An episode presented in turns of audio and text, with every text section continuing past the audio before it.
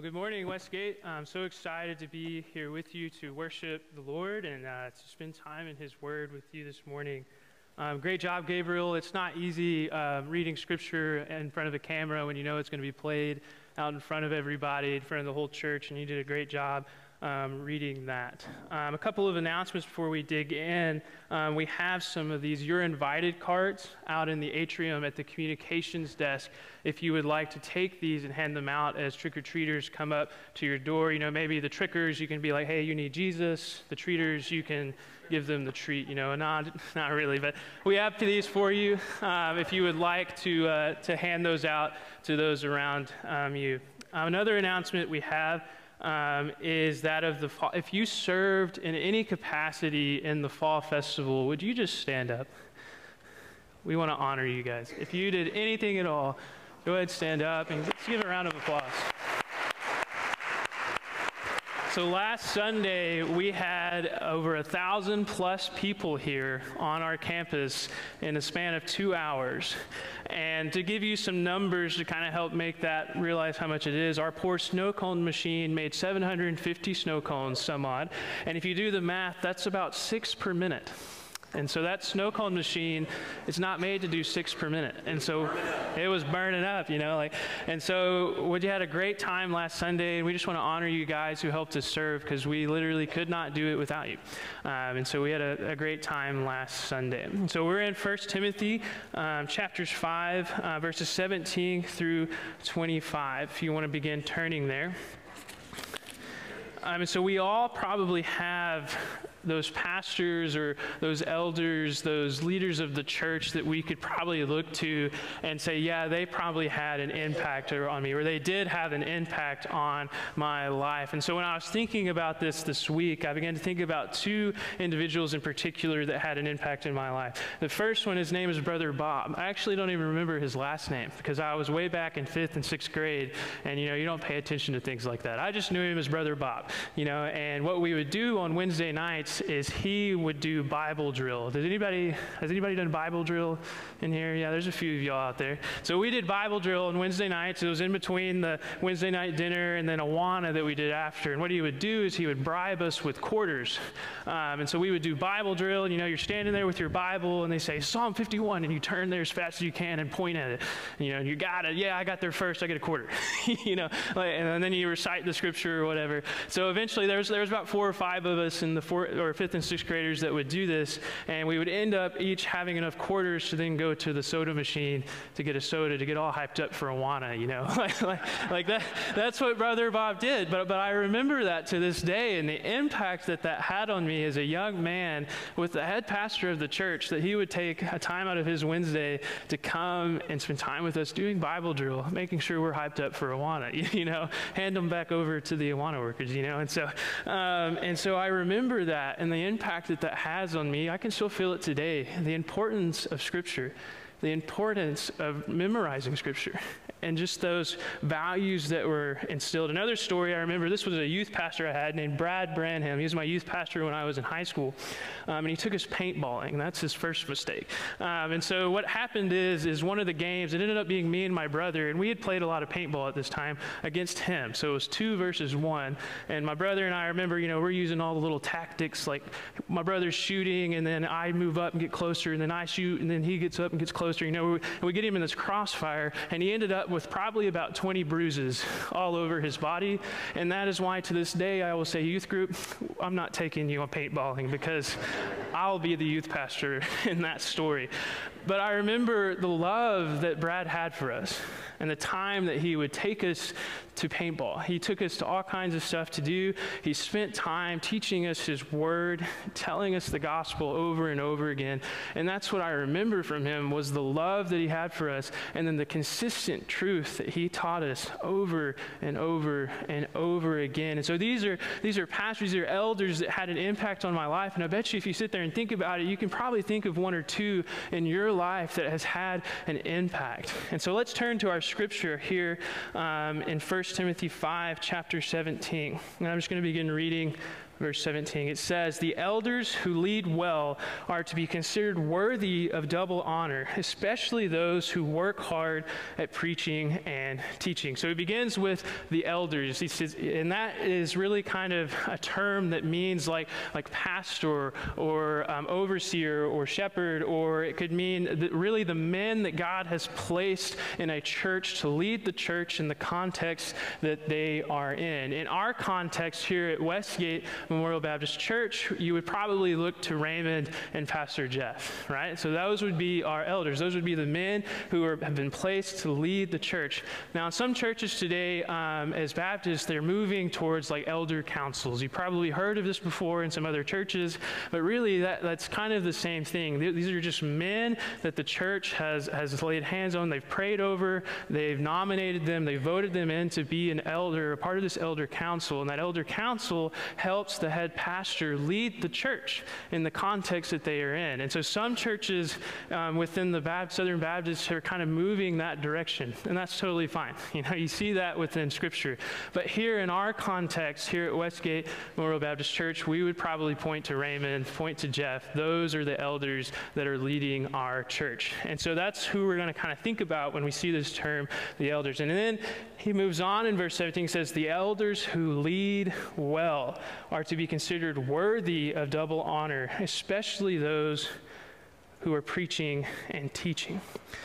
And so, what we're going to see here is he gives kind of a caveat. It's not just the elders, it's those who lead well. And I think we could say pretty confidently, and we can say this because they're not here, right? That, that, that our elders that we have, they lead well here at Westgate. One of the stories that, that I always kind of tell when I'm traveling around since I've moved here down into Beaumont uh, people ask me, they'll be like, hey, how's the church down in, in Beaumont? And I'm like, hey, it's going well. Um, they haven't thrown me out yet, you know. you know, so we're doing good. We're doing great, you know. Um, and anyways, but one of the things that I, that I tell them, um, that I tell them is that you can just tell this church has been led well for decades, it seems. And so when you look at organizations, you can kind of see, you know, you're looking at different churches. We did this when we were traveling um, to Fort Worth when I was in seminary there, and you're kind of visiting different churches. You see red flags, right? You hear the red flags. Well, I also like to talk about the green flags. You know, those things that you point out and you say, hey, that's really good. That's well. Well, that's something that first stood out to me as a major green flag for Westgate Memorial Baptist Church is how well you have been led how well the elders of this church have led. Raymond for 25 years and pastors before that. In a little bit, we're going to go through the pastors um, at Westgate and see how they have all led well. And so Westgate has been led well. And so, because of this, they are worthy of double honor. Well, how do we give them double honor? I'm glad you asked. Paul tells us here in the next few verses. So let's keep going. Um, so he says in verses 18 through 19, let's read those real quick. It says, For the scripture says, You shall not muzzle the ox while it is threshing, and the laborer is worthy of his wages. Do not accept an accusation against an elder except on the basis of two or three witnesses. So the first way that we can give honor, we can give double honor to those who lead well, is by making sure that they're taken care of monetarily. So what he gives, is he gives us two uh, scripture quotes. He says from Deuteronomy 25, 4, he says, You shall not muzzle the ox while it's threshing. What this is, is this is an Old Testament law where they would say, hey, while, while the beast of burden, while the ox is working in the fields, is threshing, uh, he, you are not to muzzle him to where he cannot partake of what is being threshed, what is being worked on. He is be, to be able to take that, and that's just a picture of what we are to do to the elders who are leading the church. We're not to muzzle them and say, hey, thanks for doing all this work, but we're not going to take care of you. we're not supposed to do that. Then he gives us another example where he says, the laborer is worthy of his wages, and that's from Luke 10 7. And we see this is another theme throughout Scripture that, hey, if somebody's working for something, they are worthy of the wages that they did to accomplish that. And the same is said for our elders, those who lead the church. We are to take care of them monetarily. We are to do the best we are able to do in the context of our church to take care of them. That doesn't mean that, that you can't have a bivocational pastor. You know, you do as well as your church is able to do to take care of these men of God as they lead the church. And so then he goes on and gives another example of a way that we're able to give honor in verse 19. He says, Do not accept an accusation against an elder except on the basis of two or three witnesses. So he gives this idea, and, and kind of to paint this picture, um, one example I have from my life is, is that any time that God is moving, that God is working amidst a church or, or you know, on a mission trip or whatever you're doing, you're most likely going to receive some kind of pushback. And what I mean by that is, is the world doesn't like it. Sin doesn't like it. The enemy doesn't like it when God is moving and God's mission is being accomplished. One example from my life is that of when I went on the mission field um, to the Philippines for a summer in college. And the first two and a half weeks of that mission trip, man, we're walking we're rocking, we're rolling, like, like we're doing Bible studies. We, we went there to play basketball and then to do Bible studies on the side. Well, we ended up having so many Bible studies that we couldn't even play basketball, and we were all kind of sad. I know, Peter, you're like, man, what kind of mission trip is that? you know, right, right. And so, so we, uh, um, we, we had so many Bible studies, so we're rocking, we're rolling, we're t- telling people about Jesus. People are coming to know the Lord. We even had a few baptisms that we were doing with the church that, around there. And so God is moving moving. God is rolling. And then about two and a half weeks in, three weeks in, I remember walking up to this house. And we walked up to the house. Uh, we knocked on the door. You know, we said our spiel like, hey, he opened the door. I remember the scowl he had on his face. He's like, what are these people doing here? You know, that's what most of us do here, right? When somebody walks up to the door, what are you doing here? You know, well, over there, their culture was very open and accepting when you had a visitor come, you welcomed them into your house. You, you fed them snacks. Um, you, you, I remember all of the little cups of coffee you had to drink that they would give me. And so, um, and so then we would use that as an advantage to say, hey, we're here, we're followers of Jesus. We want to tell you about Jesus and do a Bible study. Well, this guy was the first guy that said no. He opened the door, kind of heard a little bit what I wanted to say, and he slammed the door in our face. And then he said some things in his language that I'm not allowed to repeat. you know, like I asked my translators, we were walking away, what did did he say? And he said, You don't want to know. you know, you know, you know, and I was like, Okay, you know, we're walking away. And I kind of got a little bummed. I was like, Hey, like we were rocking, we were rolling. Like we had things going for us, you know, like what's going on? And my team leader in his wisdom says, Hey man, that means we're doing something right. That means that, that God is moving. And the world doesn't like that. that there's going to be some pushback. And we didn't even, it wasn't even that bad. Sure, okay, man, we'll move to the next house, you know? But a lot of times when the man of God in a church is moving and God is working through him to lead the church in his context, the elders are working and the Lord is moving, a lot of times you'll have pushback. And that comes in different ways. And one of those ways I think that happens is right here. It says, Do not accept an accusation. Accusations can get thrown. Baseless accusations that has one person because they didn't like this or they didn't like that or they're mad about this or they're jealous about this or that. And one way that we can honor our elders is by not giving sense, not giving in to those baseless accusations, not accepting those accusations unless there are two or three witnesses. So that's another way that we as a church can honor our elders by protecting them from these baseless accusations. But that doesn't mean that they just get a free reign to sin, right? Because that could be what that sounds like. Oh, that means as long as they don't get seen by two or three witnesses, they can do whatever they want. You know, like no, that's not what he's saying at all. Because we see in these next couple of verses. Let's turn to the verses 20 through 22. And he says in these verses, he says, Those who continue in sin, those elders, rebuke in the presence of all, so that the rest will be fearful of seeing, sinning. I solemnly exhort you in the presence of God and of Christ Jesus and his chosen angels to maintain these principles without bias, doing nothing in the spirit of partiality. And then verse 22 he says, Do not lay hands upon anyone too quickly and thereby share responsibility for the sins of others. Keep yourself free from sin. So he starts all the way back up in verse 20. He says, Those who continue in sin. And that means if, if you have an elder who is continuing in sin, he's unrepentantly continuing going back to these sins and he he continues doing that. And so, what do you do in that situation is you don't just, that's okay.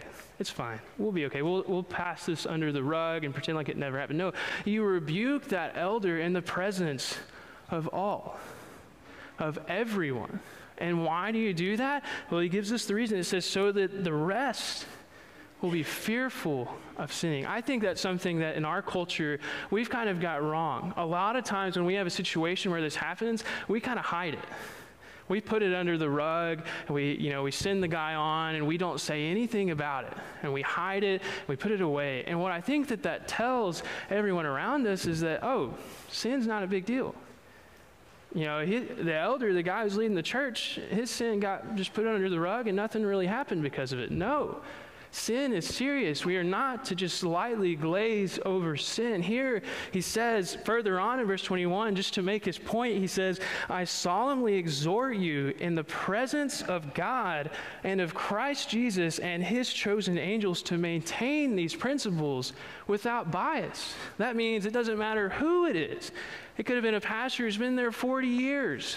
Could have been a new guy coming on the scene. No matter who it is, you are to treat them this way with honor, but also with the expectations that they remain holy, that they don't go into unrepentant sin, they don't continue to sin. So, we as a church, we need to honor our elders, but we also need to hold them to a high standard because they're the men that are leading the church in the ways that they're supposed to go.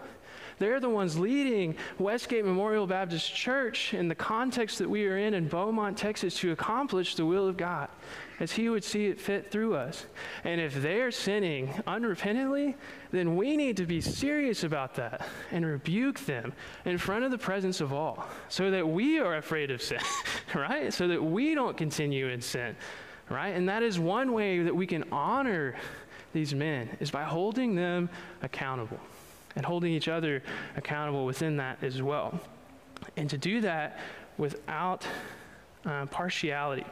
Verse 22, he gives, a, he gives another warning to Timothy. He says, Do not lay hands upon anyone too quickly, and thereby share responsibility for the sins of others. Keep yourself free from sin. And this kind of harkens back to 1 Timothy 3 6. And we, we covered this a couple of weeks ago, and it says this it says, um, He's talking about uh, those who seek the office of an overseer. He says, And not a new convert, so that he will not become conceited and fall into condemnation incurred by the devil. And so he says, be careful in placing those in leadership positions. Be careful in laying hands on someone and making them an elder. You need to be sure that this is actually the man of God that is supposed to be in that position. Because if you do it too quickly and this man becomes conceited and he falls into sin, you are somewhat responsible for that right? And so we need to take our time to be patient, to seek out the Lord's will whenever we're seeking elders who lead our church. So it's um, keep yourself free from sin. And then the last couple of verses, he kind of turns to kind of more personally to Timothy and gives him some wisdom that we can see here. It says, Do not go on drinking only water but use a little wine for the sake of your stomachs and your frequent ailments. This is verse 23. Now we're into 24. It says, The sins of some people are quite evident, going before them to judgment. For others, their sins follow after. Likewise, also, deeds that are good are quite evident, and those which are con- otherwise cannot be concealed. So that verse 23, you know, it's kind of a personal thing to Timothy, where, you know, Timothy had some kind of ailment or something. He's saying, Hey, drink a little wine to help with that. Um, but verse 24, 24 and 25 is kind of where I want to focus, where he says, Hey, the sins of some people are quite evident, and going before them to judgment. For others, their sins follow after. My dad used to tell me a saying that still sticks to me to this day, and it was always when we messed up. I know, shocking. Stephen, Stephen messed up. Um, anyways, but he says in verse 24, um, and with that, what my dad said, he said, um, Your sins will find you out, either in this life or the next. And I think that's kind of the kernel of the truth that, that um, Paul is trying to tell him. He's like, hey, other people, the people who are sinning, like, like some of them will be evident before all, but some of them, they're going to be made evident in the next life. Hey, and then he says the good deeds, hey, some of them, the good deeds are going to be evident before all, but some of them are going to be seen in the next life. Your sins will find you out. And so he gives those personal truths to Timothy as he tries to pastor this church um, in Ephesus. And so that's our scripture for the day. So, what does this mean for us today? What does this mean for Westgate Memorial Baptist Church all these years later when talking about these truths that we saw? And I think number one, we need to honor the elders of our church. We need to be sure that we honor them well. And this means monetarily. We need to take care of them monetarily. And this is something I think Westgate does very well. They take care of their pastors in as many ways as they possibly can, and that is well done. Um, but we also need to honor them in another way, and that's by listening to the calling that is placed on their life.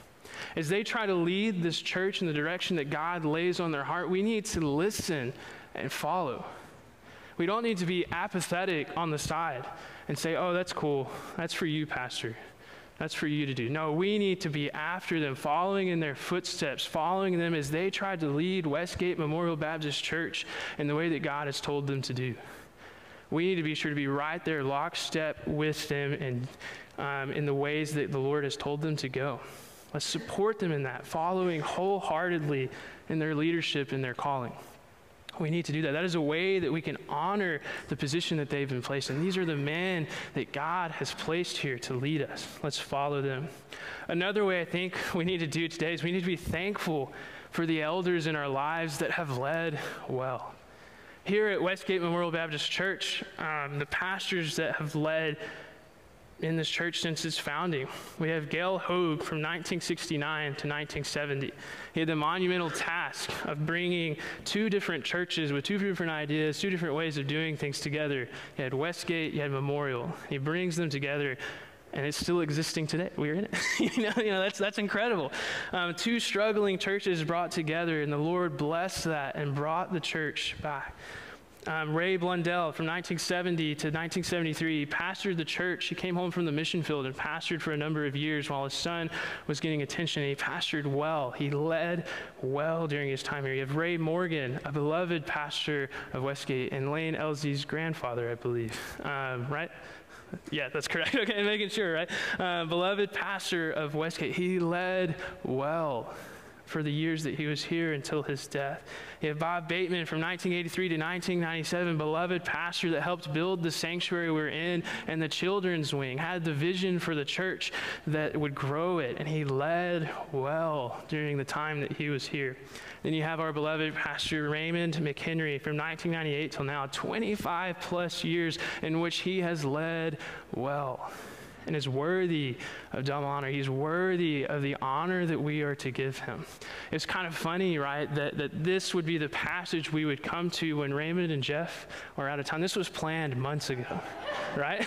this was not some kind of sly thing. No, no, no. Like, like once he gave me the passage, I read this and I was like, hey, you know, like, like no, but this was, it just happenstance that we would come upon these scripture while they're gone so that we could talk about this and so that when they come back, we can honor them well because they have led well for years and years and years.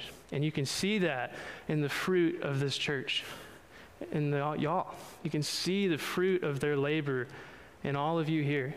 And I want to tell you that as someone who's been here for a year, it is awesome to see that. That was one of the first things I noticed. That first green flag was wow, what a church. They have been led well. And that's just amazing.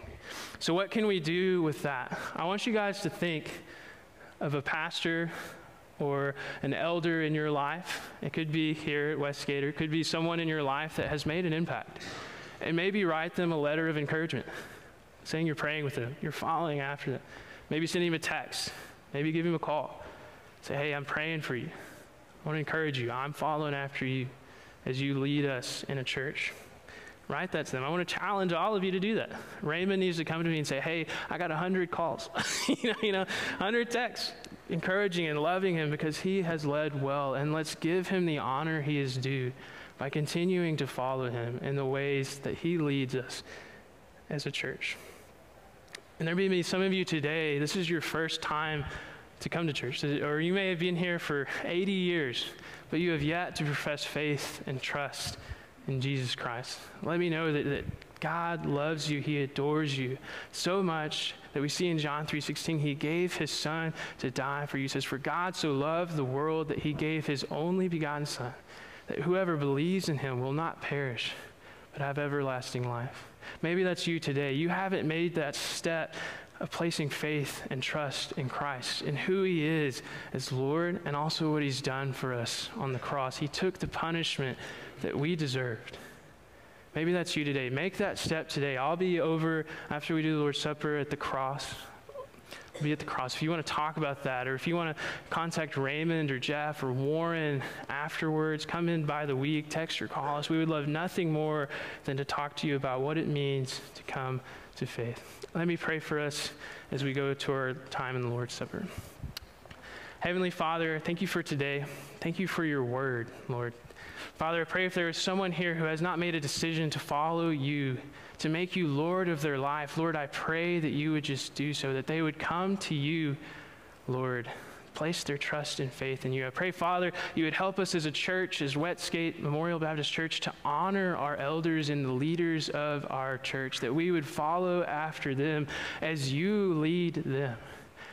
Help us just to strive to do that. Help us to encourage them, to love them, to protect them, to follow after them. I pray these things in Jesus' name. Amen. All right, deacons, if you could kind of make your way up here, we're going to transition to our time in the Lord's Supper. And if y'all could just begin handing out the elements. And for the, the rest of us, um, we just encourage you that if you, to partake in this, we ask that if you are of like mind and like faith, um, that if you have professed faith in Jesus, have been baptized in Christ, we ask that you don't have to be a member here, but we ask that you have at least taken those steps um, to join with us during this Lord's Supper.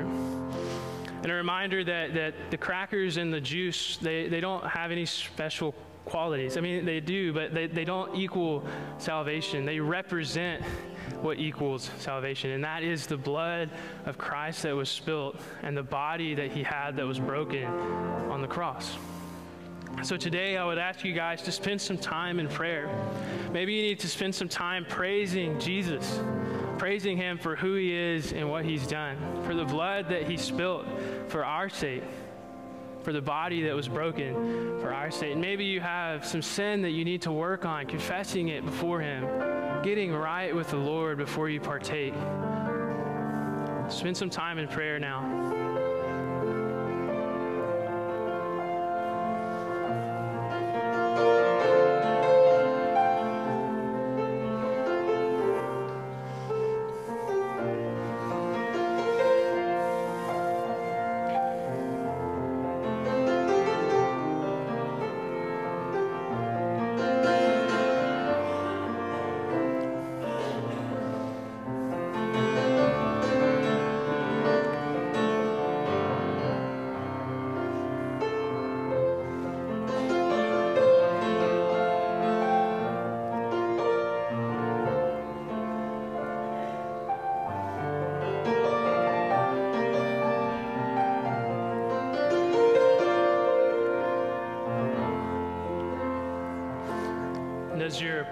To read this scripture. It says, For as often as you eat this, this bread and drink the cup, you proclaim the Lord's death until he comes. So then, whoever eats the bread or drinks the cup of the Lord in an unworthy manner will be guilty of sin against the body and blood of the Lord. Let a person examine himself in this way. Let him eat the bread and drink from the cup. Continue examining yourself. Continue spending time with the Lord.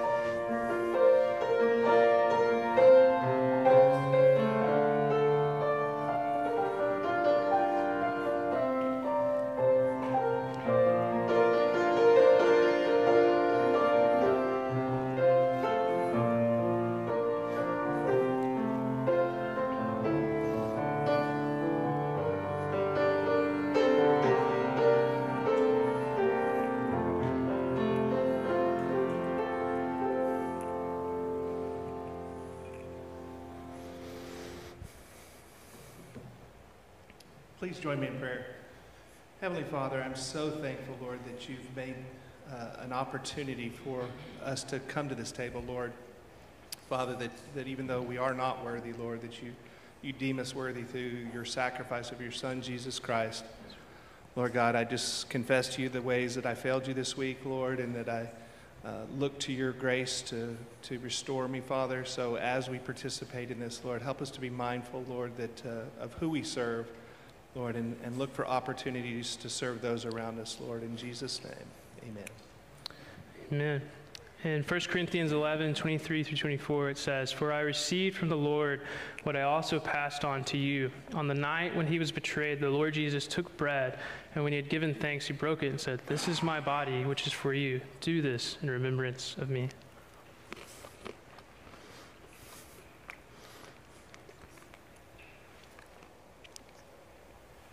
And in 1 Corinthians 11 25, it says, I, the same way also, in the same way also, he took the cup after supper and said, This cup is a new covenant in my blood. Do this as often as you drink it in remembrance of me. Heavenly Father, we are so thankful, Father, for the Son that you sent to die in our place. Lord, we just pray that we would remember today the blood and the body that was broken for us. Help us, Father, to, to lean into your grace and the mercy that you give us through that. And let us not let it pass by so easily. I pray this in Jesus' name. Amen. Amen. Let's all stand together, and as Stephen heads to the cross and deacons take their place at the back of each of the rows, let's take some time to make a decision for Christ if you need to. Go to them in prayer and and just seek, seek godly counsel from them as we continue with our last song this morning.